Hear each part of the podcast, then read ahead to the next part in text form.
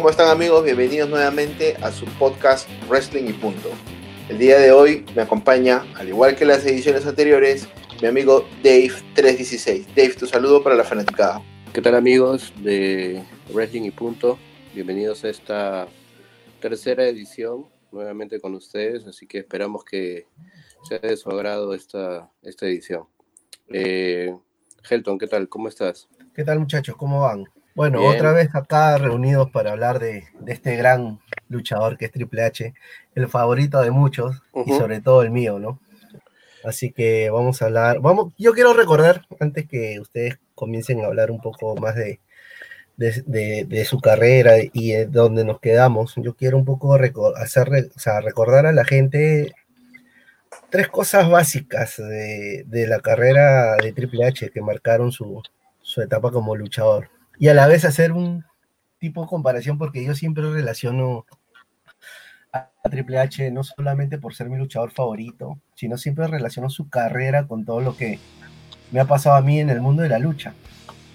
Entonces, eh, una de las cosas importantes fue, pues, claro está el inicio de Triple H, el conocer a Shawn Michael, la unión con The Click, ¿no? Conocer a Shawn Michael, a y compañía, se podría decir. Eso como que marcó el inicio de su carrera, o sea, en el sentido que lo cuajó como luchador, ¿no? Lo que le dejó después de, esa parte, ¿no? De ese episodio que ya, hemos, nos hemos explayado un montón.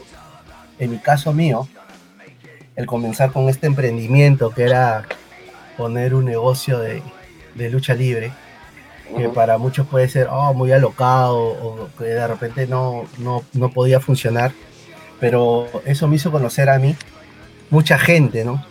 Fanática, gente que me dio la mano, gente que me hizo ese, me dio ese empuje para yo poder seguir adelante con todo eso. Sí, exacto, eso, eso, eso. La otra etapa, la, gente te da la mano, la gente te da la confianza, la gente eh, a veces se siente sola como fanático de, la lucha libre y te encuentra a ti, ¿no? Una luz en el, al fondo del camino. Sí, se podría decir. Pero bueno, yo quiero pasarlo así rápido en realidad. La etapa de los degenerados de Triple H fue la que la catapultó, se podría decir, a, al, papel principal, ¿no? o mejor dicho, al estrellato, ¿no? Eso fue como su, su trampolín, se podría decir. Y en el caso mío, pues el, eh, bueno, y es ahí donde él, de, de, ser solamente pues el segundón, pasa a ser pues el, el líder del grupo, ¿no? Entonces, en mi caso mío, no, no fue tanto así, pero sentí que yo, al igual que él, formó un, equipo, yo también formé el mío, ¿no?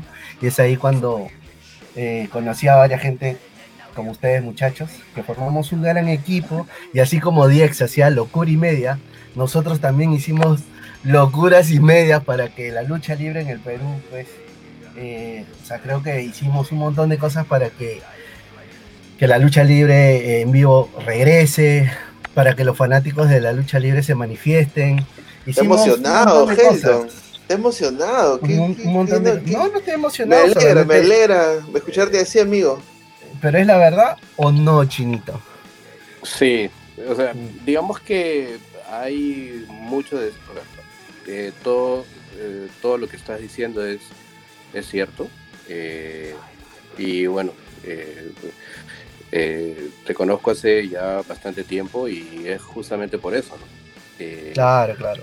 Porque pues bueno. yo era sido a, bueno, tu negocio, entonces pues ahí surgió la amistad y la posibilidad de hacer un montón de cosas, Que en ese entonces pues cada vez que de repente recuerdo algunas cosas y, uh, mirando hacia atrás, sí, ¿no? O sea, de alguna u otra manera lo que, las locuras que nosotros hicimos, como de X o no, qué sé yo, qué sé yo pero influyeron de cierta forma para que pues la WWE vuelva a tener una exposición dentro de... Yo, yo lo veo de esta forma, si DX eh, se podría decir cambió el estilo, cambió la forma de ver la lucha libre nuevamente, eh, nosotros también hicimos algo parecido, ¿no? Revolucionamos aquí el ambiente limeño para, para darnos a conocer, no nosotros, ¿no? Sino a todos los fanáticos, porque esto era para todos. Obviamente nosotros éramos los empilados y ahí comenzaron a nacer pues como se dicen los grupos y esas cosas, que es a donde me conlleva a relacionarlo con esta gran rivalidad que tenía Triple H en esa época con La Roca, ¿no? Que no siendo tan amigos, pues había siempre una química cuando trabajaban, cuando tenían que pelear, ¿no? O trabajar juntos, ¿no? Y es lo que a mí también me pasó, ¿no? O sea, yo los conocía a toda esta gente, y ahí incluyo a Jersey, a mi gran amigo Jersey, que, que, siempre estaba ahí, siempre, pero era una batalla día a día, ¿no? En ese tiempo, ¿no? Era una competencia con la gente de los grupos, uh, ustedes se acordarán, ustedes ya se van a acordar, pero no es el momento de hablar de Indy, sino es el momento de, hablar de Triple H. solamente quería hacer esa como media introducción para ponerlo en contexto, ¿no? Y, y que siempre, ¿no? O sea, es por eso que me siento súper, súper identificado con Triple H, ¿no? Entonces, acá ya creo que nos quedamos en el... Este, Chinito, dime, Creo que no, me quieres decir algo. Eh, este, complementando un poco lo que has dicho, sí, ¿no? Que este, si por ahí tratamos de hacer cierto, cierta analogía o cierto paralelismo en la carrera de Triple H y, y, y las cosas que tú has hecho aquí, ¿no? por la lucha libre y con la lucha libre, pues se parecen muchas cosas, ¿no? Es más, o sea, algo particular que yo recuerdo eh, es que cuando te echas de corto el pelo, ¿no? Este, creo que nos dejamos de ver un tiempo o algo así y después de unos meses eh, nos volvimos a ver y ya no tenías el pelo largo. Entonces Obvio, hasta el pelo largo tenía, me hacía la barba. Recuerdo que, bueno, en ese tiempo estaba, creo, hasta más gordito que ahora por mi contextura y todo, pero sí, o sea, me, me dejaba la barba. Bueno, era súper fanático en ese momento, ¿no? Y, nada, yo quiero que tú sigas este, contando un poco más de la carrera de Triple H y te doy pase a ti, este, Dave. Bueno, eh, gracias Helton, este, bastante enriquecedora eh, lo, lo, que has contado, ¿no? Así que este, bueno, habíamos dejado en la última edición, pues, eh, la carrera de Triple H cuando decide formar Evolution o Evolución, que ya lo habíamos mencionado, que era pues este grupo conformado por él, ¿no? Uh, Ric Flair, Randy Orton y, Batista, ¿no? Y que pues Triple H había querido formar este grupo, pues, en uh, principalmente en un inicio eh, como lo cuenta Triple H, porque eh, había visto a Ric Flair. Bueno, Ric Flair regresó a WWE en el 2001 y luego de ciertas historias, ¿no? Este, pues eh, empieza pues como que a luchar, ¿no? Pero no eran, las, luchas no eran muy constantes, es decir, no luchaba mucho, ¿no? solamente algunas luchas y lo que cuenta Triple H es que veía a Ric Flair y veía a un Ric Flair desanimado, desmotivado, entonces ah, principalmente por esa razón es que pues Triple H decide tomar a, a Ric Flair y, acogerlo y, formar este grupo, entonces empiezan a viajar mucho juntos y por eso es que después eligen a Randy Orton y a Batista para completar el grupo. Entonces, eh, de Evolution prácticamente pues la facción como tal unida pues duró un año y un año un año, y unos meses no recuerdo exactamente el tiempo pero creo que eh, el primer resquebrajamiento pues sucede cuando, cuando Randy Orton gana el World Heavyweight Championship en el SummerSlam del 2004 entonces eh, a partir de ahí pues ya Evolución eh, empieza pues un, o digamos Triple H empieza un feudo con, con Randy Orton, ¿no? Y esto pues también conllevaría que eh, el grupo pues empiece a desintegrarse, ¿no? Entonces el próximo pues en salir era eh, Batista. Batista. Claro. Claro, estos, estos dos quiebres, disculpa que te corte, Chinito, estos dos quiebres pues se dan por, por circunstancias distintas, ¿no? Primero eh, Randy Orton siendo considerado el campeón más joven de la historia. Y después eh, con Batista ganando el Royal Rumble, ¿no? Y tratando Triple H y Ric Flair de que este ganador del Royal Rumble eh, no lo rete a Triple H, que en ese momento era el campeón. Tratando siempre de orientarlo a que pueda retar al otro al otro campeón máximo, máximo de WrestleMania, ¿no? Que era JBL en ese entonces. Exactamente. JB, claro. Y en un, digamos que la, eh, dentro de la historia, ¿no? Eh, la decisión de Batista de, de, firmar el contrato para retar al campeón del Raw, que era pues, Triple H. Fue un episodio muy, muy, muy bueno. ¿no? Bueno, el segmento fue buenísimo. Exacto. Sí, sí, sí, es cierto. Creo que, creo que ese Raw se extendió hasta un poco más, ¿no? Y interesante porque pues Batista tenía los dos contratos en, en la mano y tira el de Raw, ¿no? Y se queda con el de SmackDown y, y, le hace con el pulgar así y luego... Wow, para abajo. lo baja. Sí, claro. y se lo baja con un señor Batista Bomb que suena horrible, horrible, horrible, horrible. Es que suena feo. Es que son esas cosas que marcan. O sea, tú ves, tú ves cuando una mesa se destroza, pero no cuando Batista destroza una mesa con Triple H de la manera que lo hizo. O sea, suena, suena horrible. Pobre, pobre Triple H. creo que el, audio, los micros que tenían ahí a, en, sí, el ring estaban un poco lo tenía, Sí, demasiado. Sí. Y al final, pues Batista le dice, ¿no? Este, Hunter, he tomado esta decisión hace mucho tiempo y me voy a quedar aquí en Raw. Así que voy a tomar el campeonato peso pesado mundial de ti. este, claro, eso fue muy buen segmento, muy buen segmento.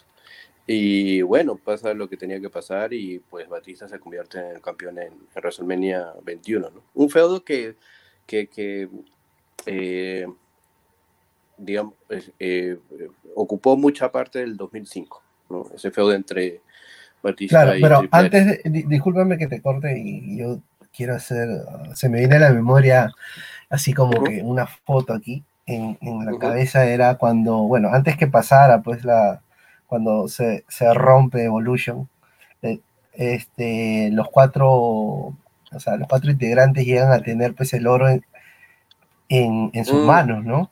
Esa, sí, sí, sí. Eso fue en un Armageddon, me imagino, eh, creo, Armageddon claro, Armageddon, sí. Era, eran mis épocas, eran mis épocas. Claro, claro era, digamos, la mayor atención de esa etapa la ocupaba pues este prácticamente Evolution, o sea, no había otra cosa, ¿no? Entonces, en Raw, en Raw. Entonces, este, sí, claro, es, una, es uno de los mejores momentos de, Evolution, ¿no? Entonces, pero bueno, todo, todo lo bueno a veces también tiene que terminar y, y culminó así, ¿no? Con esta, con esta serie de, de luchas eh, que culminó en un Vengeance, en un Hell in a Cell, si mal no me equivoco. Una muy, muy, muy buena lucha, muy buena lucha. Y recuerdo los extras, ¿no? Eh, de, de, ese DVD prácticamente, ¿no? Eh, Triple H pues sin el título, ¿no? Después de haber sido derrotado por Batista, magullado, golpeado, este, lesionado y todo, y, y Ric Flair se le acerca, claro, Ric Flair se le acerca y le dice, eh, bueno, las cosas son así, ¿no? Él es el, él es el, el hombre ahora, ¿no? Refiriéndose a, Batista, ¿no? Entonces, no, jamás. Ah, nunca, nunca. No, no, no, o sea, o sea es, es, un extra dentro del, claro, en la historia, ¿no? Entonces, Claro, pero eh, eh, las luchas que, creo que tuvieron tres luchas. Una, no, lo que pasa es que ahí las luchas todavía eran este, brutales, pues, ¿no? Con sangre, ¿no? Otra vez estás pensando en quién. ¿Estás con no, Estoy este, recordando ciertas cosas de, aquellos años, de aquellos años eh, con respecto a Triple H y, a Batista, ¿no? La, manera de esta lucha que indica Dave del Hell, del Hell in que incluso es la portada del, del, DVD, ¿no? Y es, y es algo que muchas personas, por ejemplo, en mi caso, yo tengo bastantes DVDs y por eso me compro los DVDs. O bueno, últimamente me los bajo. Bueno, no te los compro a ti porque, bueno, tú ya, no sé, pues, pero... No, ya no vendo DVDs. pero sí me los bajo. Ya no vende DVDs. No, está bien, está bien, está bien. Este, no, y, y, lo bueno de los DVDs que vienen los extras, ¿no? Y en los extras uno puede ver estas cosas que dice, que dice Dave, ¿no? Retomando, retomando un poco el tema de, de, de Evolution y lo que indica a nuestro amigo. Ahí también sale. bueno, yo recuerdo de esta época, del año 2000, 2005, que hubo eh, este, también una parte donde Triple H se enfeudó con Ric Flair. O sea, no solamente fue con Batista, sino también hubo una parte donde Ric Flair este, lucharon en una lucha en, eh, bueno, en jaula, ¿no? En este pay-per-view interactivo y no, novedoso para la época, que era Taboo Tuesday. Claro. Pelearon por el campeonato intercontinental, recuerdo. No, esa fue una lucha muy buena. Sí, también. O sea, ese año fue Triple H versus casi todos los miembros de Evolution, ¿no? Bueno, ya Triple H, pues, este, eh, en este momento ya estaba, pues, eh, personalmente también le iba bien, ¿no? Uh, si no me equivoco, pues ya... Ya, ya se denotaba eh, su crecimiento también. Sí, claro, sí, sí, sí.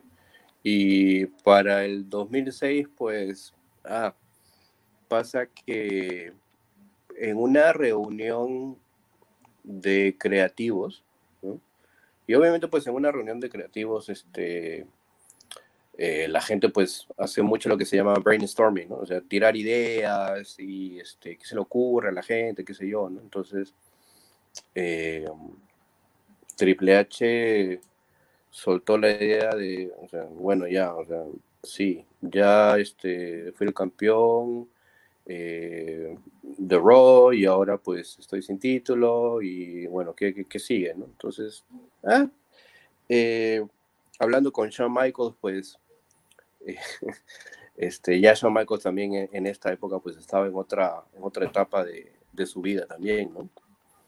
Ya se había reencontrado a sí mismo y bueno, pues, ¿no? Entonces, lo que todo el mundo ya conoce y, y plantearon la idea, ¿no? De, de, de, volver a traer nuevamente a, a DX, ¿no? de formar a The Generation X, ¿no? Entonces, después de, después de muchos bocetos, ideas, escenarios, ángulos, ¿con quién se podían enfeudar? O sea, no, no, o sea, ya, bacán, sí, formamos de X, pero ¿y? O sea, ¿con quién, con quién armamos el feudo? Porque no hay ninguna otra facción, ¿no? Y cuentan que, pues, este, dentro de las reuniones, pues, cuando Vince le gusta una idea y él va a participar de esa idea, o sea, tiene que o sea, volver a salir el, el personaje de Mr. McMahon, you este, entonces, usualmente no dice, oye, sí, yo, yo, yo quiero, ¿no? Pero no recuerdo si fue Kevin Dunn o alguien ahí, o, o, Michael Hayes, que dijo, oye, este, ¿por qué no se ponen un feudo con Vince? Vince volteó y lo vio a Michael Hayes como diciendo, no, pues ya no, o sea, no, no, no, no creo que sea buena idea, no, mira cómo estoy, ya no, no es el mismo eh, man que tuvo un feudo con Stone Cold, ya han pasado los años, oye, sí, ya, y Shane pues también ya metió su cuchara ahí, y ya, o sea, ah, ya con Shane, linda. claro, era DX y contra Vince y Shane, ¿no? Pero justo también cuando, eh, estaba viendo el, el, el, video este de Triple H, ¿no?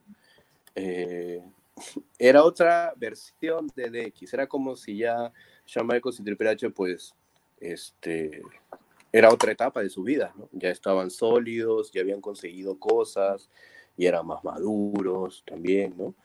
Y este, no podían, o sea, digamos que sí, era DX, pero no podían mostrarse como el DX del 97. Tenía que ser... Ya no habían experimentos aquí. Claro. pero, pero sin dejar de ser divertidos, porque, o sea, digamos que esta segunda etapa de X, todo, todo, todo, todo, todo, todo, todo era muy, muy, o sea, claro, también, también había luchas de por medio, ¿no? Pero el, mayor atractivo de este DX del 2006 eran eh, las promos, las viñetas, las entrevistas, las imitaciones, las parodias. O sea, la parodia de, de, de Shane y Vince es todo, ¿no? Claro. Y obviamente, pues, recordarán que también este entran al jet privado de Vince. Oh, hey. Uy, uy, uy. Uy. Man, you gotta be careful. Look what you did. Tienes que tener cuidado con lo que haces. You scratched the paint. Hiciste un rayón al avión. Geez, Sean, you have any idea ¿Tienes idea de cuánto cuesta un trabajo de pintura en este avión? Mm, no, no, no, no. As a matter of fact, I, es más, they don't. Well, it's no. really expensive, bueno, I'm sure. es bien caro, te lo aseguro. Really mad. Y Vince se va a enojar mucho mejor que, que nos vayamos aquí. I knew it. Yo lo sabía. Sure. vamos a meter en problemas. Seguro. Do you suppose he's gonna notice the scratch? Que se va a dar cuenta de ese pequeño Somehow, Sean. De alguna manera, Sean. Oye, con el dedito en alto y todo. I don't even think he's gonna notice it. No creo que ni siquiera se vaya a dar cuenta. ¡Oh, no! ¡Oh, mamá! Eh, eso sí que va a dar problema. ¡Wow! Ese es el avión del jefe. Tell you what, that thing digo, is nice though. Oye, It looks better now. La verdad que se ve mejor ahora. Es bonito, pero se ve mejor ahora. You really did a nice job. Verdaderamente hiciste un buen trabajo. You too. Y tú también. Hay más todavía. Allá en la ¡Oh! cola. Oh, no.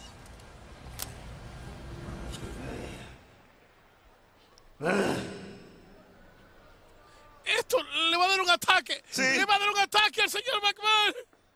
Ese es su avión privado. Va a caer demolido aquí en cualquier momento. 30 millones Oye. cuesta ese avión. ¡Wow! Oye, ese televisor yo lo podía utilizar en mi, en mi casa. Este, Mm. Se van hasta las oficinas, ¿no? Que cambian el, el audio del, el audio del micro, este, Claro, exacto. sacan la camiseta este, Vince Like y el gallito, ¿no? Este, para no decir la palabra. este, Cuando le tiraron, pues, el, la caca. Claro, exacto, también. Entonces, claro, Grandes recuerdos, era, pues, este, era un DX muy, muy, muy divertido, ¿no? Muy divertido. Y que dentro de ese feudo, pues también entró a tallar el Spirit Squad, ¿no? Exacto. que era pues este grupo de, de porristas, De porristas, que eran ¿no? cinco porristas universitarios y que cada uno pues eh, de ahí creo que recuerdo a Dolph Ziggler, obviamente que salió de ese grupo, a Kenny, Kenny Dykstra. Dykstra, claro, y ¿quién más salió de ese grupo? Ah. Bueno, bueno, quien, quien haya salido de ese grupo, igual los que, los que destacaron terminaron siendo Dolph y, y- y Kenny Dykstra, ¿no? Pero es Ajá. cierto, esta, esta parte de DX era una parte, una parte nueva, pero yo creo que más era por el lado de Shawn Michaels. No creo que haya sido por el lado de Triple H, porque incluso dentro de este, de este DVD, Triple H cuenta, ¿no? Que el tema era traer a Shawn Michaels y Shawn Michaels quería participar, pero quería te- tener una versión de DX acorde a lo que a lo que estaba haciendo ahora, ¿no? Incluso hay un segmento donde Triple H le dice a Shawn Sí. Michaels, ¿no? Oye, ahí está, parrillada, está en una parrilla, ahí está Mr. Fuji, mira, ese es Mr. Fuji. Y Shawn Ah, Michaels sale de la escena y Triple H trae a una flaca y bueno, le enseñan pues los, los cachorritos, ¿no? Y luego vuelve, pero es que así fue, y luego vuelve Shawn Michaels y le dice, ese no era Mr. Fuji, no, no era, no era Mr. Fuji. O sea, era, No, es que yo, yo recuerdo que esa etapa de Shawn Michael era pues donde él ya había iniciado su, eh, su, su etapa pues cristiana, ¿no? Entonces Claro. estaba más metódico, más reservado. Pero obviamente tenía que hacer la chamba de, divertido, ¿no? Locuaz y esas cosas. Sí, claro. Igual este fue una, o sea, fue bastante divertido todo ese feudo, ¿no?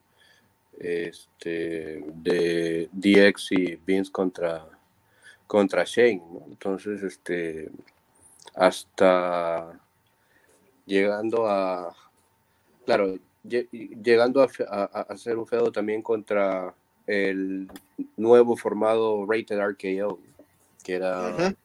Randy Orton y, y- y Edge, ¿no? Entonces, eh, claro, este, muchas de esas luchas también incluyen este, una lucha pues, en, en, en su, en Survivor Series, ¿no? De ese año, recuerdo. Sí, y, sí, sí, sí.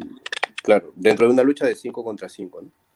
Hasta que llegamos a, al 2007, ¿no? Enero del 2007, New Year's Revolution, cuando pues justamente en una, en una lucha de X contra Rated RKO, bueno, la lucha se declara pues sin resultado, ¿no? Debido a que pues Triple H se, se llega a torcer pues el cuádriceps derecho ahora esta vez, ¿no? Eh, digamos que una lesión similar a la que sufrió en el 2001, pero en la otra pierna, ¿no? Entonces, bueno, eh, eh, iba a necesitar pues obviamente nuevamente cirugía, ¿no? Entonces, pasar por otra lesión similar es, este, es bastante difícil, ¿no? Fue triste, ¿no? Fue triste en realidad. Que se lesionara nuevamente ahí.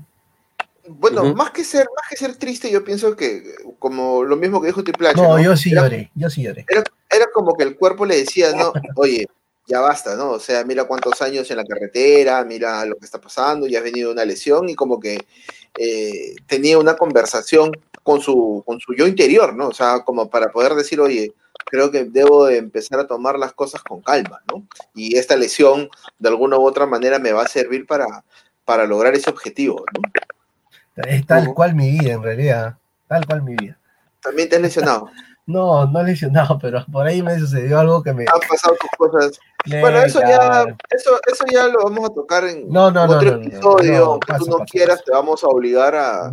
y te vamos a entrevistar tú no quieras. Lo, lo, vamos a hacer así posible. Tranquilo, sigue Chinito. Bueno, luego de esta, de esta lesión, eh, eh, Triple H pues es operado nuevamente y obviamente de nuevo rehabilitación, ¿no? Rehabilitación, descanso, recuperarse y Triple H de su regreso en SummerSlam de ese año, del 2007, ¿no? Enfrentándose a, Booker. a Claro, al, Rey Booker, ¿no? Entonces, al Rey Booker. Recuerdo mucho la promo de ese SummerSlam que era Regreso el Rey de Reyes, ¿no? The King of Kings. Entonces, este, claro, mucha anticipación pues por este regreso de, Triple H y que pues nuevamente empieza a, estar en, la palestra. Y luego de, ese, de, esa lucha con, con uh, Kim Booker, a los dos meses en eh, No Mercy, eh, Triple H eh, reta al campeón de WWE en ese entonces, que era pues este Randy Orton. Triple H obtiene su campeonato número 11, pues al, derrotar a, Randy Orton, ¿no? Eh, pero pues este, el señor McMahon le da una revancha pues a Randy Orton contra Triple H en una lucha del último hombre en pie. Y bueno, Triple H pierde luego de, un RKO en, en la mesa de, transmisión. Eh, seguidamente, pues, eh, Triple H em, empieza pues a, tener varios feudos, entre los que se cuentan pues este, el Gran Cali, Jeff Hardy, no sé si recuerdan también a Vladimir Kotlov, ¿no? Eh, y sí, claro. sí, claro. Posteriormente, pues, pasa el, lo, que, lo, que se conocía como ese, en ese entonces como el draft del 2008. No sé si recuerdan un poco ¿no? ese, ese draft. Eh, cuando Triple H lo mandan a SmackDown. Eh, sí, claro. Entonces, eh, dentro de ese cambio, pues es ahí que Triple H empieza pues a, a, formar parte de, de, de SmackDown. Eh, bueno, llegamos así a lo que es el año, pues, este, 2009. Y en el año 2009 lo que sucede es que, pues, eh, este feudo con, con, Randy Orton, pues, vuelve a, a iniciarse, ¿no? Y Triple H, pues, regresa porque Randy Orton había formado, pues, un grupo que se llamaba The Legacy, el, el legado junto con el hijo de, de Ted DiBiase y con Cody Rhodes, el hijo de, Dusty Rhodes. Mm. Eh, me pareció bastante interesante ese feudo porque pues solidificó mucho a, Randy Orton como villano. Todo, todo, digamos que todo el ángulo eh, toda la historia fue bastante bien hecha, muy, muy, muy interesante.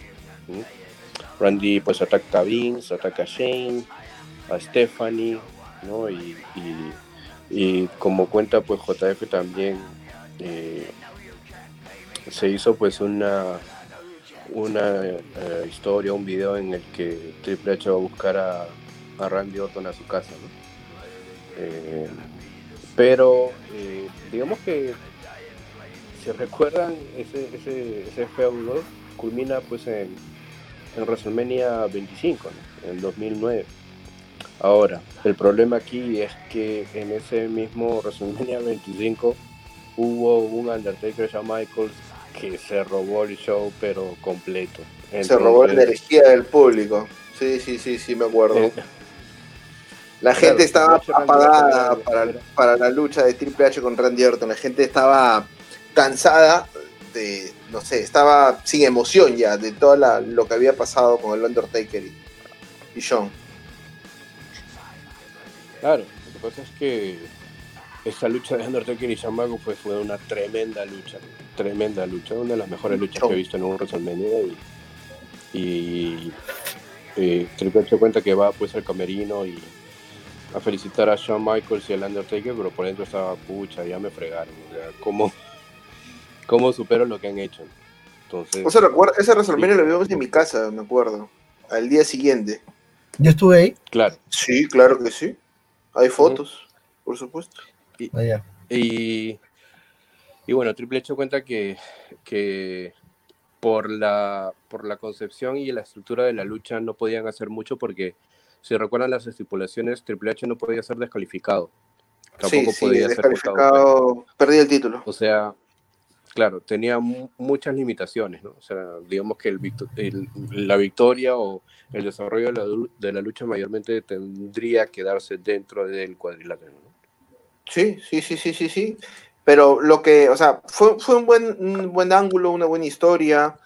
Eh, hubo mucho, mucho componente personal, eh, que incluso, como cuenta Triple H, ¿no? Lo hizo volver de SmackDown a, a Raw, ¿no? Pero es, un poco raro porque siempre, se, siempre se corrió por ahí un rumor o una leyenda urbana que, como lo dijo Paul Heyman, ¿no? Este, tú sabes, porque dijo JBL, ¿no? ¿Por qué, Triple ¿Por qué tú eres campeón de SmackDown, ¿no? Porque a Triple H no le gusta pelear los martes, ¿no? Entonces fue un poco, un poco contradictorio. Es una, anécdota que, que muchos fanáticos deben de conocer, ¿no?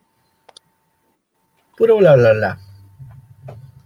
Bueno, no, no, no, no, lo, no lo sabremos nunca, pero es una leyenda que, se cuenta, ¿no? Y bueno, luego de, estos feudos, eh, Triple H decide pues tomarse un descanso para recuperarse de ciertas lesiones que tenía y, estar ausente pues por unos, por unos meses, ¿no? Y al culminar el 2010, ¿no? Entrar el 2011, digamos que empezamos a ver pues en Raw unas promos, ¿no? Con un conteo, ¿no? Una lluvia y eh, bueno, todo el mundo pues se preguntaba qué, qué, qué, cosa era eso, ¿no? Aunque pues ya los fanáticos más adentrados dentro de lo que era la historia pues podían oler de, del regreso de quién se trataba. ¿no? Entonces, es así que luego de todas estas viñetas y todos estos videos, o de todas estas pistas, eh, el 21 de febrero del 2011, en el episodio de Raw, pues eh, el Undertaker hace su regreso. Y en una de las promos o segmentos más alucinantes que yo recuerdo de los del 2010 hasta al 2019, de toda esa década, es esta, ¿no? Eh, el Undertaker regresa. La promo sin palabras. Exacto. Entonces el Undertaker regresa, llega al ring eh, y hace pues su ritual, ¿no? Eh, eh, sacada de sombrero, del abrigo, ¿no? le dan el micro, toma el micro, va al centro del ring y justo cuando iba ya a de repente a hablar o a pronunciar las primeras palabras suena pues time to play the game. Entonces quedaron lelos. Que fue claro, exacto porque era pues una cosa que nadie, nadie, nadie esperaba. Nadie lo venía a venir. Claro, exacto. Es como que, wow, el Undertaker, y luego dice, ay, viene otro, ¿no? Y, claro. de las, incluso de ahí, si te acuerdas, ¿no? sé si te acuerdas también, este Heldon, que la gente empezaba a lanzar rumores sobre que este conteo, la persona que podría estar detrás de esta promo podría ser Sting, ¿no? Que aparentemente estaba negociando con W, pero al final aparentemente se cayó la negociación y pues continúa la historia con, con Triple H y, y el Undertaker camino ya a WrestleMania, ¿no? Como indicas tú, una, una promo sin palabras, una promo de dos, de dos superestrellas que no necesitaron decirse nada, simplemente mirar al, logo de, de WrestleMania y a buen entendedor, cero palabras. ¿no? Cero palabras. Cero palabras. Cero palabras, tú lo has dicho. Y es tanta la presencia de, esos dos que, o sea, no necesitan, no necesitan pronunciar palabra alguna, solamente pues pararse en el ring, mirar al logo de WrestleMania y ya, pues, ¿no? O sea, y, y, y, y digamos, el tamaño de estos dos personajes pues hace que la lucha sea wow, ¿no? Entonces... y marcó eh, también, ¿no? Marcó.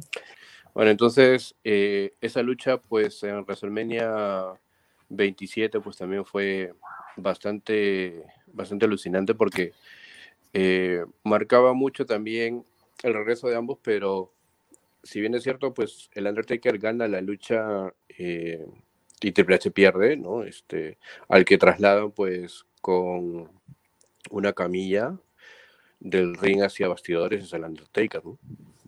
Y bueno, Triple H pues este, es justamente también en, en, este, en este lapso de tiempo pues que empieza a recortar mucho ya, no recortar, sino que pues a tener este, unas apariciones un poco más esporádicas, ¿no?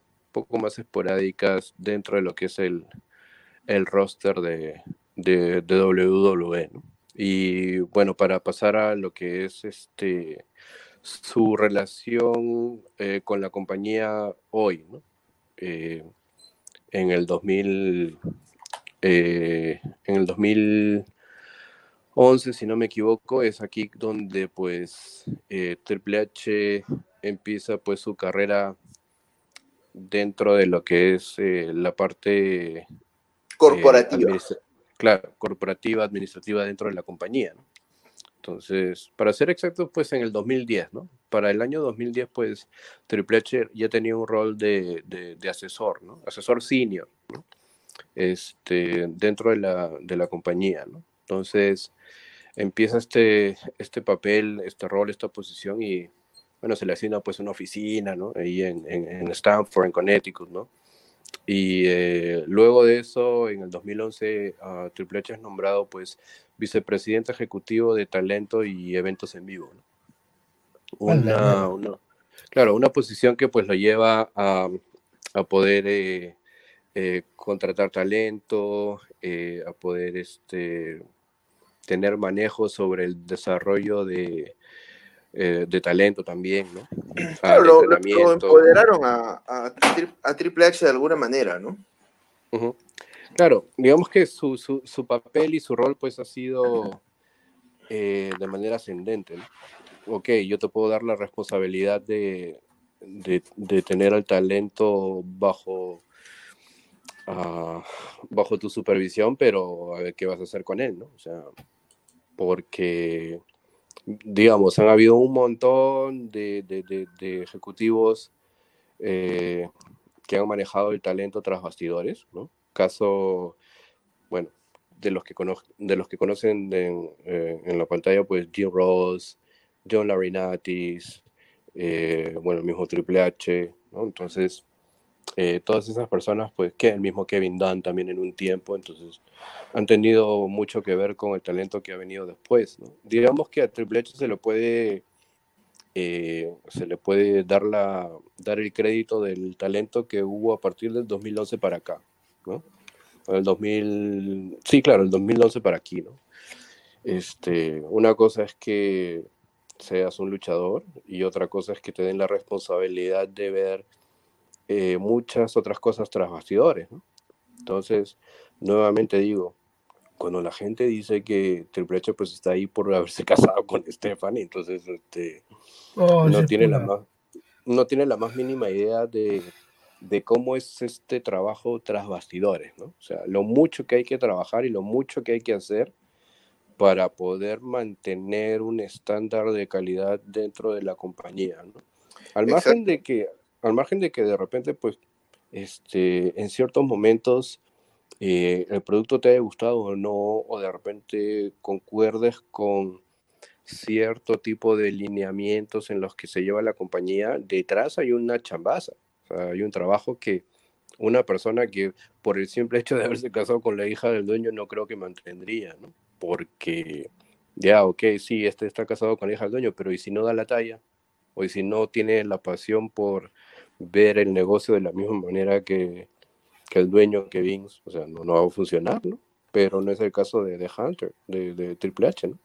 Claro, yo este, te, te, quiero cortar aquí un poquito. Eh, yo he podido escuchar a luchadores que han, de alguna manera, o sea, los he podido conocer, de repente escuchar alguna entrevista y bueno, y han podido participar en NXT, ¿no? De, de repente de un tryout ya que tengo muchos amigos que han participado ahí y, y, algunos, bueno, he escuchado historias, ¿no? Todos, se cuentan historias y que Triple H siempre está ahí, ¿no? Nunca para. O sea, tú lo puedes ver a las 9 de la mañana, siguen grabando, siguen entrenando, él está al mediodía, sigues, este, vas a, sus, tus entrenamientos de, de la tarde, él está ahí, comienzan a hacer tipo promos, ensayos, él está ahí, eh, siempre está involucrado, siempre está mirando, siempre está ahí. Están las 12 de la noche, el hombre está ahí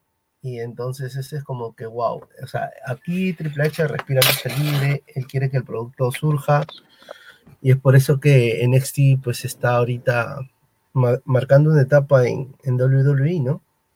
Claro, incluso le ha tocado muchas veces también eh, así como hay gente que, apoya lo que hace Triple H, hay gente que también le tira, le tira basura, ¿no? Claro. Eh, se ha tenido que ganar la antipatía por las decisiones que, se toman en una empresa y eso es natural, ¿no? No, no eres moneda de oro para caerle bien a, a tutti limundi, ¿no? Puedes tomar una decisión como yo comprendo claramente. Entonces, hay muchas, muchas decisiones que se toman en una empresa donde te toca a ti dar la mala noticia, ¿no? Te toca apechar un despido, te toca apechar este, una bajada de sueldo, te toca apechar una sanción y lo tienes que hacer y, bueno, pues representas en, una representas a una compañía grande, ¿no? Entonces, Triple H también se ha ganado el odio, ¿no? ¿Por, qué no decirlo? Incluso Dave, este se juega con este con este papel en el feudo que tiene con CM Punk.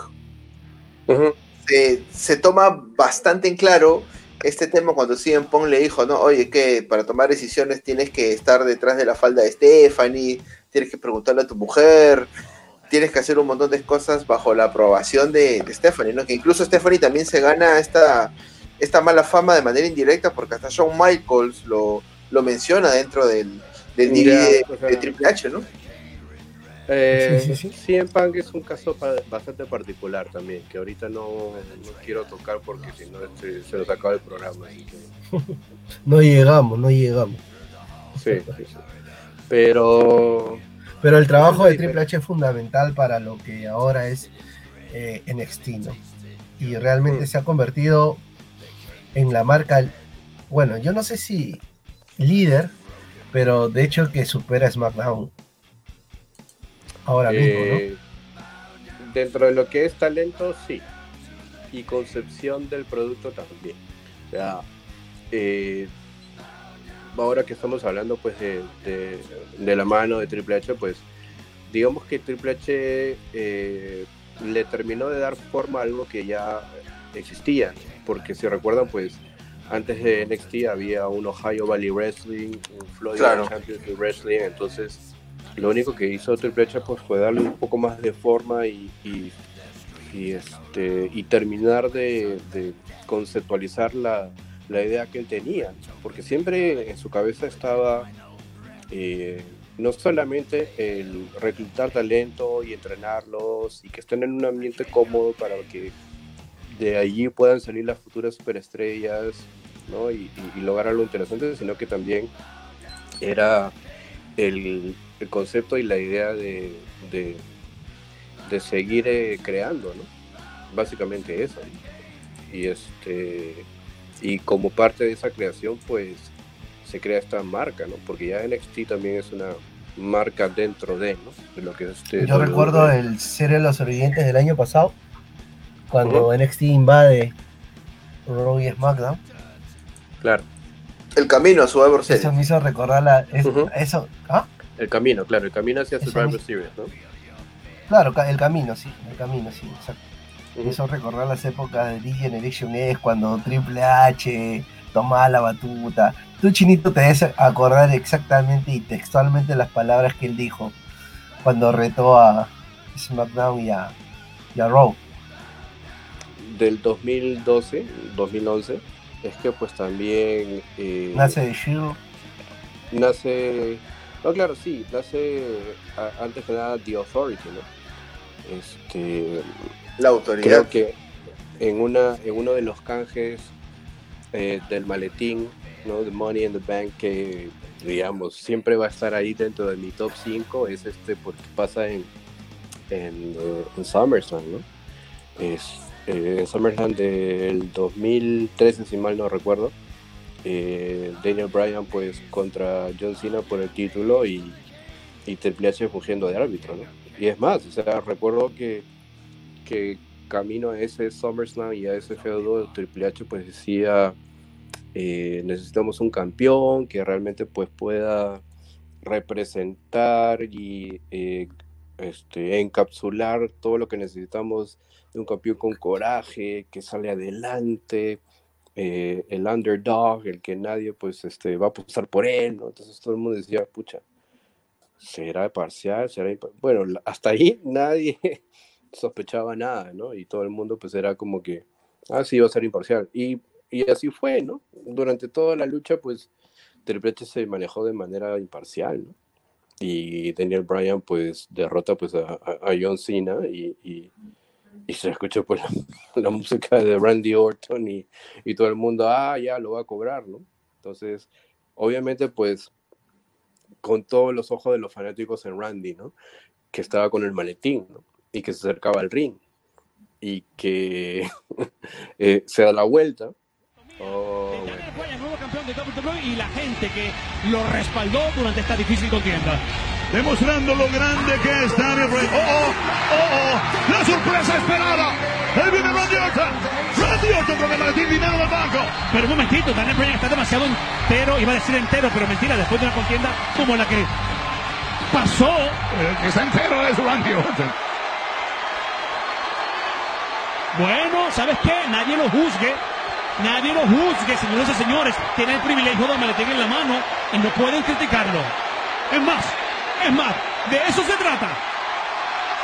O vino solamente a recordárselo, Carlos. No, es que no solamente es una garantía de tener una lucha por el título WWE, es una garantía prácticamente de triunfo, de poseer ese título, de acuerdo a las estadísticas. Sí, todos excepto Cena lo han hecho efectivo, pero me repito a mí mismo, ¿Será que viene a ser lo objetivo o viene a recordarle a Daniel Bryan que tienes una cita conmigo cuando yo lo decida? Bryan está tan enardecido que pareciera importarle la presencia de Orton y la víbora. Prefiere que la oportunidad le llegue en otro momento, aparentemente. Sí, yo creo que la emoción de Daniel Bryan pudo haberle dado tres combates más. Cuidado, que se ha detenido Randy Orton. No se ha alejado del todo. Mira, es la víbora por algo. Él sabe lo que hace. Una buena serpiente sabe cuándo puede poner sus dientes sobre la presa para darle el veneno. ¡Y es Triple H! ¡Triple H el que ataca con el pedigrí! ¿Qué? ¡Triple H le aplica el pedigrí a Brian! ¡Mayuya, pero qué es esto! No, no, no, no, no, no, no, no, no, no. Y ahora le ha servido en bandeja de plata el cuerpo de Brian a Randy Orton. O sea que Triple H estuvo de acuerdo todo el tiempo con lo que estaba pasando con el señor McMahon. ¿Cómo esto fue? Y le entrega el maletín al árbitro. El árbitro Triple H y esto se va a hacer oficial tan pronto suena la campana. Oye. Me hace acordar asociaciones en el sí, ordena que suene la campana Triple H. Se acabó esto. Para cubrir a Bryan, enganche. Una, dos. ¡Oh, no! El nuevo campeón es Randy Orton.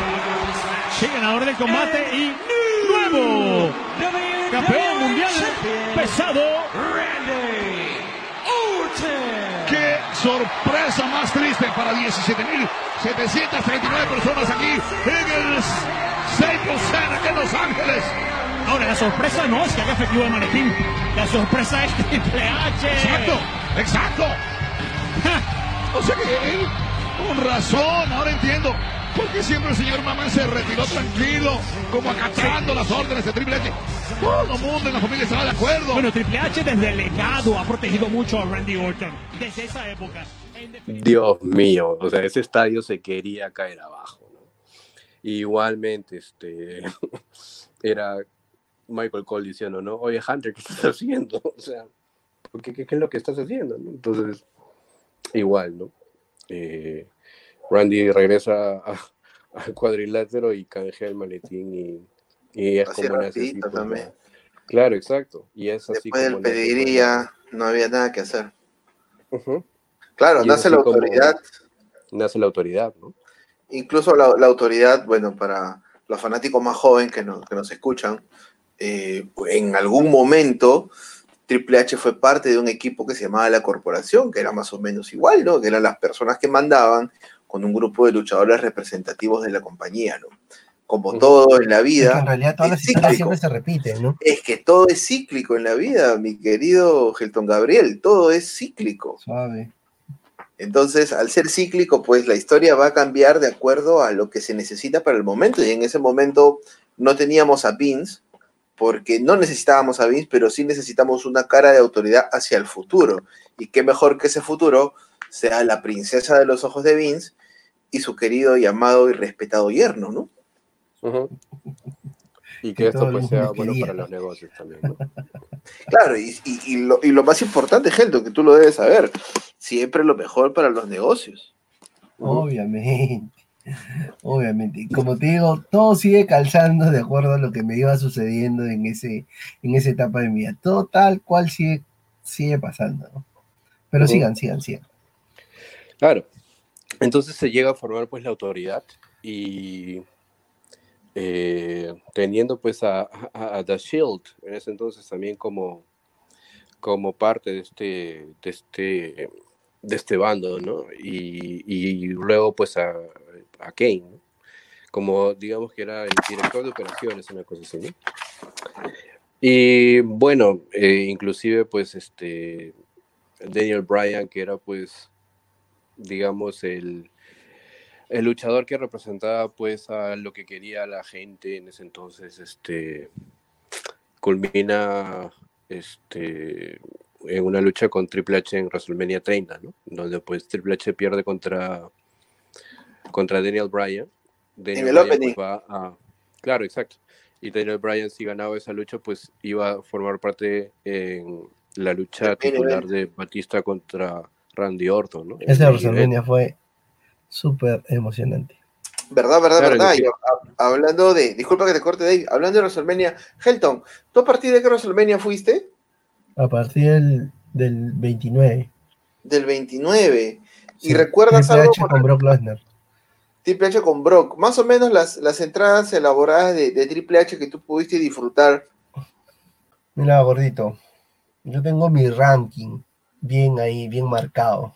Bueno, no todos fueron cuando yo, yo estuve presente, pero sí, sí, este, son los que más me gustan en realidad.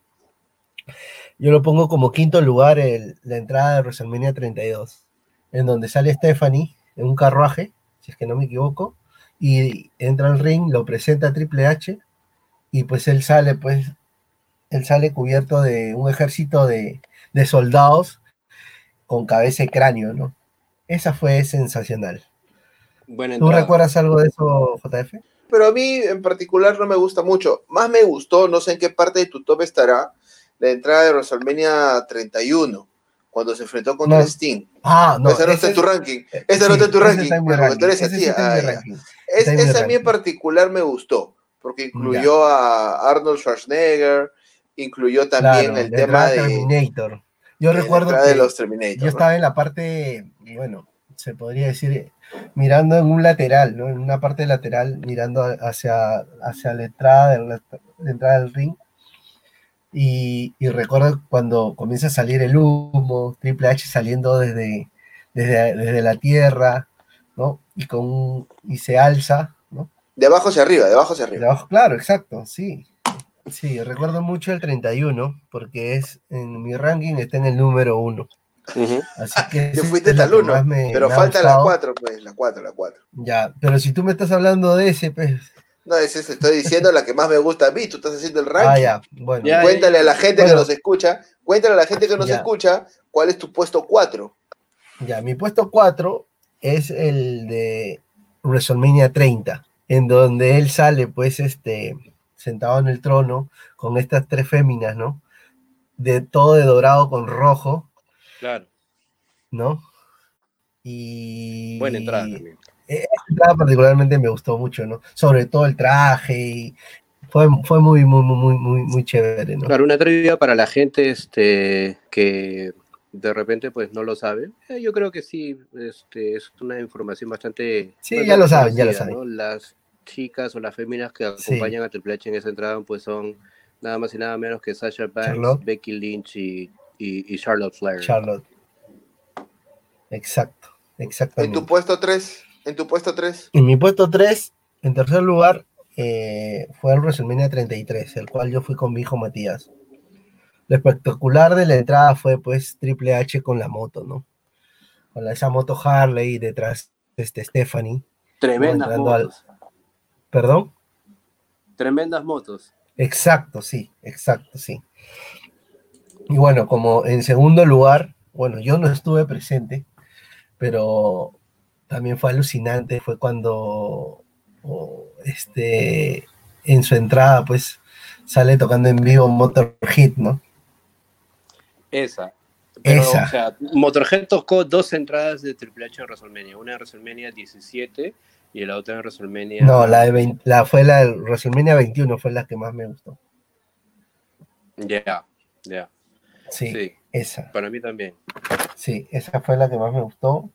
¿Por qué? Porque él tenía el peso pesado en, en la cintura, ¿no? Entonces, este, bueno, en número uno, para mí la favorita de todas las que tú mencionaste, JF, que fue en WrestleMania 31, ¿no? Con esta temática de Terminator, ¿no? Y cuando él sale pues alzando los brazos y tenía unas cadenas con unos cráneos de, de ¿cómo se llama?, de metal, ¿no? Eso fue alucinante, más el humo. Recuerdo que esa tarde, o sea, eh, no, no, había, no, no había llegado a la noche.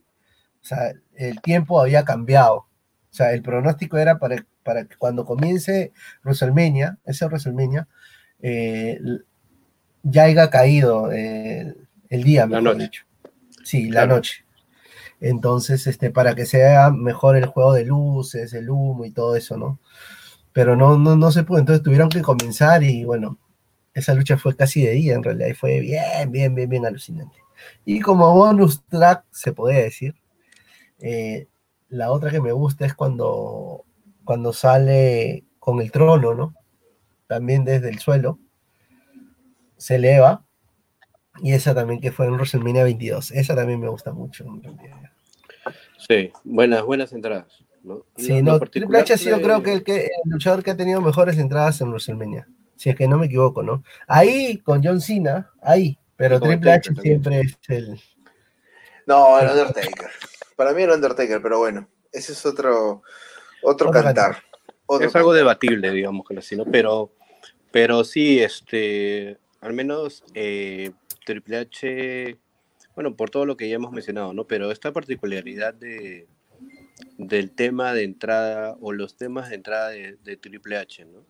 Que este, tuvo a, Motorhead, ¿no? Tocando su, tema de entrada y es algo pues también que, que, el, mismo Triple H quería, ¿no? Porque él siendo fanático pues de, del hard rock y eso, pero más de Motorhead, Tan fanático. Él es motero, pues, él es motero, Triple H es motero.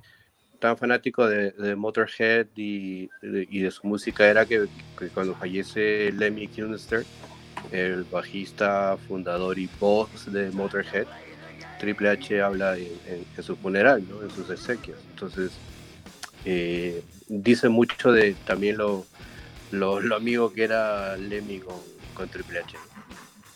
Es importante eh, recalcar también que este tema de, de las entradas también es característico del juego, ¿no? El juego Triple H siempre ha querido eh, tener un punto y aparte con respecto a, cómo se le va a tomar en el tiempo, ¿no? al tema de las entradas, involucrar las calaveras, involucrar las fotos, eh, involucrar el hard rock, involucrar eh, todo lo que él considera eh, importante dentro, de, dentro de, la carrera que él ha tenido, ¿no? Ahora la pregunta del millón es, ya que seguimos hablando de Triple H, ¿quién podría retirar a Triple H? ¿Cuándo creen ustedes que se puede retirar Triple H? Ojo, retirar en el ring, porque ya está semi retirado, porque prácticamente no, no, no pelea mucho, pero un retiro oficial, ¿no? ¿Quién cree ustedes que podría ser? Si es que de repente dicen no, todavía les queda un par de años. Gerto, no sé si tú quieres responder eso o, podría responder yo primero. No, yo tengo una idea, a ver, quiero ver qué ustedes qué dicen. Yo también tengo una, y, y, y sin dudarlo. O sea, apenas apenas preguntaste, ya, yo la tengo en la cabeza. Ya, este, una pregunta bastante difícil porque primero no estamos dentro del entorno de Triple H y segundo, pues, este, podríamos yo sí creo que estoy en el entorno de Triple H. O sea, pienso como él, actúo como él. Yo creo que puedo, puedo atinar a quién, de quién se bueno. Ya, bueno. ya, ya, Hunter, este, Perdón, Hunter. Pero siendo, siendo siendo realistas, este, uno puede dar su opinión como fanático, ¿no? Y como fanático, este, claro, por ahí de repente, este, pero atrévete a ver, dilo. ¿Tú, JF, ¿tú tienes a alguien? Hay una lucha, hay una lucha que no se ha dado en WrestleMania y que, pues, debido a los a, las, a, los enfrentamientos que han tenido anteriormente como parte de formar sus carreras, creo que podría ser. Yo me atrevo a decir que un WrestleMania entre La Roca y Triple H, pues sería una buena y bonita forma de, de, cerrar un, círculo para, para Triple H, ¿no? Eh, pues, este, y que pues ambas carreras que al paralelo pues se formaron también eh, puedan dar un último un último espectáculo, ¿no? Dentro del escenario más grande. El, rival de toda la vida, De lo que es la lucha libre. Sí, claro. O sea, digamos que yo lo veo así. De repente, pues Triple H tiene otra perspectiva, pero a mí me gustaría que si es que Hunter se va a retirar, pues eh, con La Roca puede ser una lucha bastante. Yo lo veía de otra forma. Y, posible, y posible también, ¿no? No, yo lo veía de otra forma. Era como como cuando era como dejar la antorcha, ¿no? Una cosa así, cuando Hulk Hogan se la dejó a, La Roca, La Roca se la dejó a, John Cena, yo creo que esto podría ser con Randy Orton, ¿no? Que, le, que otra vez le da mucha credibilidad a su personaje, ¿no? Eh, y, le pasaría la antorcha en el sentido que él era de los miembros de Evolution el más joven, eh, y otra vez este haría, resaltar pues ese apelativo que, que, se ganó Randy del asesino de leyendas, ¿no? Uh, Legend Killer. Bueno, yo sí Aparte que son amigos, aparte que son amigos. O sea, obviamente la, eh, la, roca sí, pero no está luchando. O sea, yo como que, como que un pase de antorcha porque Randy Orton siempre ha sido Gil, ¿no? Bueno, siempre con los enfrentamientos hacia Triple H, ¿no? porque Randy Orton también ha tenido su época de, face. Eh, sin embargo, yo, yo discrepo con ustedes, ¿no? Yo pienso de que Triple H podría retirarse con alguien de NXT. ¿Por qué? Porque prácticamente Triple H ha, forjado NXT a la manera que él, que él ve el negocio. ¿Pero quién, Pegoro? ¿Quién? Tomaso. Tomaso Champa. No la negra, sino el negro. Tomaso Champa. Yo pienso que Tomaso Champa puede ser un buen rival. A los, que ven NXT saben a lo que me refiero. No creo que pueda ser un Johnny Gargano, no creo que pueda ser un Johnny Gargano, no creo que pueda ser un Adam Cole, pero sí un Tomaso Champa. Porque Tomaso Champa es un, es un, es un Triple H chiquito, prácticamente. Así, un Triple H chiquitito. Es, mi punto de vista. Y le serviría mucho a NXT y, daría eh, más credibilidad al producto de NXT. Es que en realidad eso estaba pauteado, creo. ¿ah? Eso ya, eso, eso como que ya se, se estaba pauteando para este WrestleMania. No, ah, yo creo que para este no. Yo creo que para este no. Yo creo que todavía Triple H. Estaba para este WrestleMania, hacer un, una pelea de parejas, Shawn Michael Triple H contra no, pues, Champa contra Gargano. la, pregunta no es. Porque el Shawn Michael lucha de, NXT es. Es Gargano. Eh, Gargano. Claro, es Gargano, pero bueno, yo me refiero a una lucha este, de retiro, pues individual, ¿no? No he visto luchas de pareja de, retiro, ¿no? Ah, no, no, no, pero te digo que. Ah, ok, ok. La, la concepción. la, concepción puede ser pero daría más credibilidad en NXT, eh, estaría en buenas manos, ayudaría mucho a la carrera de, de Tommaso Champa, pero no ahorita, sino para de acá a dos WrestleMania más creo todavía Triple H puede, puede aguantar un poquito más ese retiro. No, ahorita. No ahora. No ahora. Yo, o sea, claro, al final es una decisión muy personal. O sea, el retirarte es eh, una decisión primero ah, bastante difícil de tomar porque ya el luchador este, tiene que digamos bajar el telón y, ser consciente de que ya no va a formar parte de eso no, eso no va a formar parte de, su sistema o sea ya no lo va a hacer más. Yo, yo solo espero que, que, Triple H no, no siga los pasos de, de Rifler, ¿no? Que se retiraba cada dos años, pero. No. No, no, no. O sea, Rifler solamente luchó en un tour de en un tour que hizo Hulk Hogan después de la lucha con Shawn Michaels. Y creo que hizo unas dos o tres luchas más, si no me equivoco. se fue a TNA y otra vez. No, pero eso no cuenta, pues. Eso no cuenta para W. Eso para W no existe, pues. Claro, estamos hablando, de, estamos hablando del universo de W. Es como que igual. No, y además estamos hablando de. Estamos hablando de Triple H, ¿no? No estamos hablando pues de una, una persona ah, que, no, no, no, Está bien, que por ahí este, no, este, estamos hablando de Triple H y Triple H pues al igual que el Undertaker, este, va a llegar un momento en que va a decir, este, bueno, yo creo que ya es hora de bajar el telón y voy a bajar el telón así, ¿no? igual que, que lo hizo Stone Cold, o que lo hizo, bueno, Shawn Michaels en su momento, o Ric Flair, pero, o sea, a ver, como les dije, ¿no? Retirarse es una decisión bastante difícil para un luchador y, tiene que estar condicionado a sus términos, ¿no? Si me retiro, yo quiero que sea así y eh, pero todavía le falta kilometraje a, a Hunter. Sí, claro, claro. Creo que Triple H tiene todavía pues un poquito más que dar, ¿no? Y es como, como él lo sienta también, ¿no? Pero de llegar el momento a mí me gustaría que fuera pues con la roca.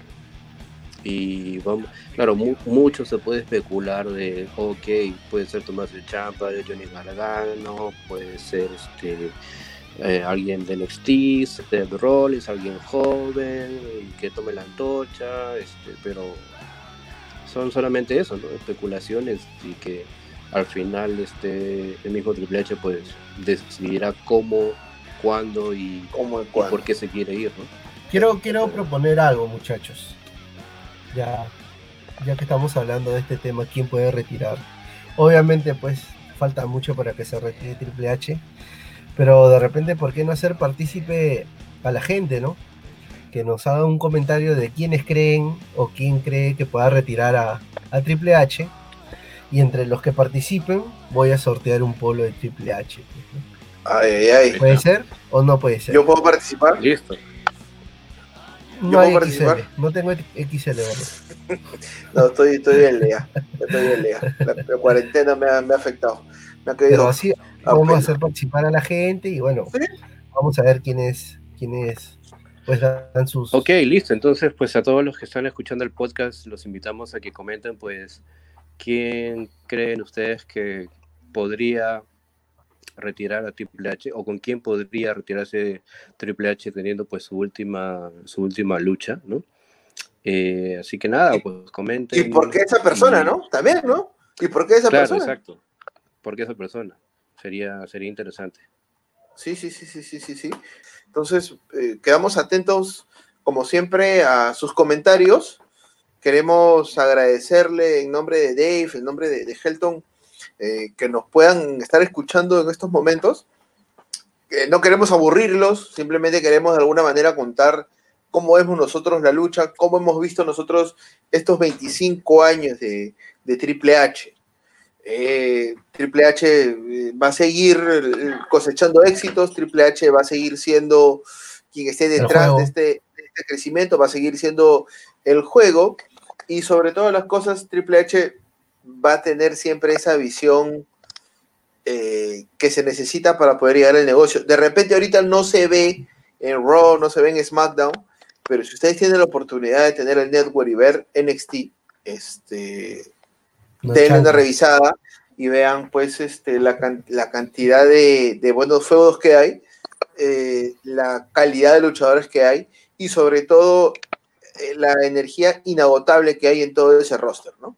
donde todo el mundo quiere sobresalir sobre el otro para bien. No sé, Dave, tus palabras finales ya para, para cerrar este episodio épico. Bueno, antes que nada, pues una vez más agradecerles a todas las personas que se han tomado el tiempo para poder escuchar esta, esta tercera edición de Wrestling Punto, pues revisando los mejores momentos de la carrera del juego Triple H en sus 25 años de carrera. Y nada, invitarlos pues a que compartan este episodio eh, y también recibir sus comentarios, sugerencias sobre qué tema de repente quieren que desarrollemos o que comentemos, ¿no? Así que estamos pues dispuestos a poder este, recibir esas sugerencias, obviamente como siempre con respeto y, y nada, los esperamos pues para una próxima edición de Wrestling Punto.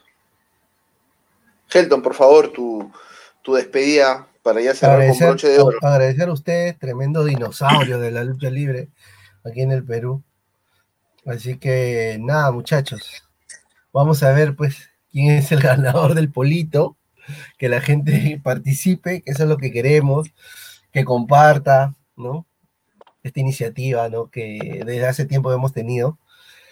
Solamente pues invitarlos a que compartan pues eh, este podcast con sus amigos que también pues son fanáticos de la lucha libre y por ahí puede ser una opción para, para poder eh, em, seguirse empapando de, información, pues de algunos datos que son relevantes para esto que nos apasiona que es la, lucha libre. Así que muchachos, se cuidan. Chao. Un abrazo, por favor no salgan de casa. chao. chao.